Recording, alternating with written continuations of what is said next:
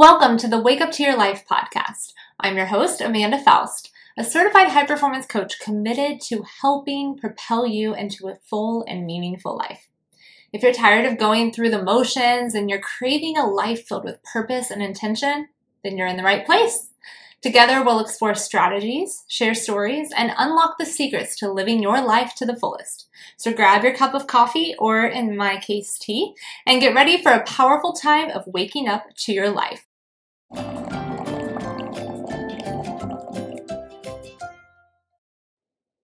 Welcome back. Today is part two of the 10 things to do to end the year with momentum series that I'm doing. All right.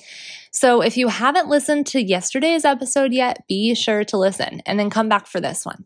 We are finishing strong with five additional tips for closing out a year and starting a new one strong with momentum. I'll be taking a break for the holidays on episodes and want you to feel equipped until I come back for more. So go back and listen to the other 47 episodes if you haven't already and use the last episode and this one to really take time to apply what you're learning here, okay? All right, we're going to jump into number six. Number six is a fun one. This can also take time, kind of like the decluttering one, but it is creating a vision board. Visualizing your goals is powerful. I believe I'm on my fifth year, I think, of making a vision board, and honestly, I'm never going back. I use images, words, and symbols that represent my intentions for the new year, and I put them all in a visual representation so I can see it. And what's been fun is I've been involving my kids and my husband in this process as well. We always do it the week after Christmas.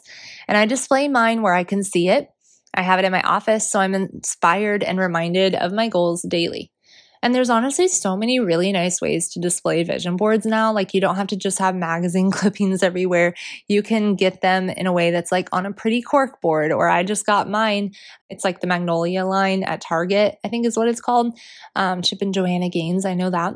But anyway, I'm so excited. It's so pretty and it just, it inspires me. And you can do this with a friend, do it with your spouse, like make it a fun date night or something. But anything works that you want to put your vision board on, just have your goals front and center to start the new year. Don't wait. All right, schedule your appointments. This is number seven. And one thing that I did wrong this past year that I noticed when I was reflecting was I waited too long to get an important appointment with my dermatologist.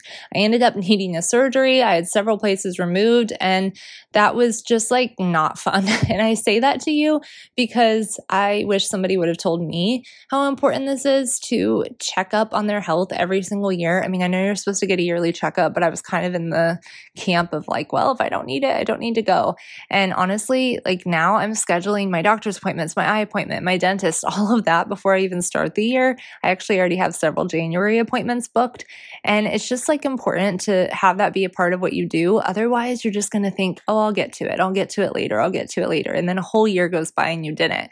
So I really encourage you to get your yearly appointments that you know you need to do, get them on the calendar ASAP. And I recommend this because of my experience. So yeah, just learn from me, okay? That's all. Number eight, invest in self care. If you have a routine for self care, which you should, and honestly, if you don't, you need to just start there. Like that's your number eight. You need a self care routine. but if you do have a self care routine, it's time to optimize it. David and I have evaluated how we are doing with self care and what areas we want to dive deeper into.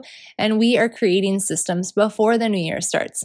Like we got some more gym equipment to help us maximize our goals in the gym. We started and stopped certain supplements that we took this year. Like there's certain ones where we will not go without it. And then there's others where we're like, eh, I don't know, this really doesn't need to be a part of what we're spending every month. I've also already marked my calendar for the nights that I want to read each week, and I made my 2024 playlist since music is also a part of my self care routine. So, what can you do to support your self care routine now? Number nine, connect with your support system. I want you to strengthen your connections with your friends and your family and your mentors and your colleagues, like anyone who's important to you. Strengthen that support system before you go into the new year. I'm not saying you need to meet with them now. I know it's really hard to like connect with people this time of year. Um, and actually, I don't even know when you're listening to this podcast. So this time of year is December for reference, if you haven't picked up on that already.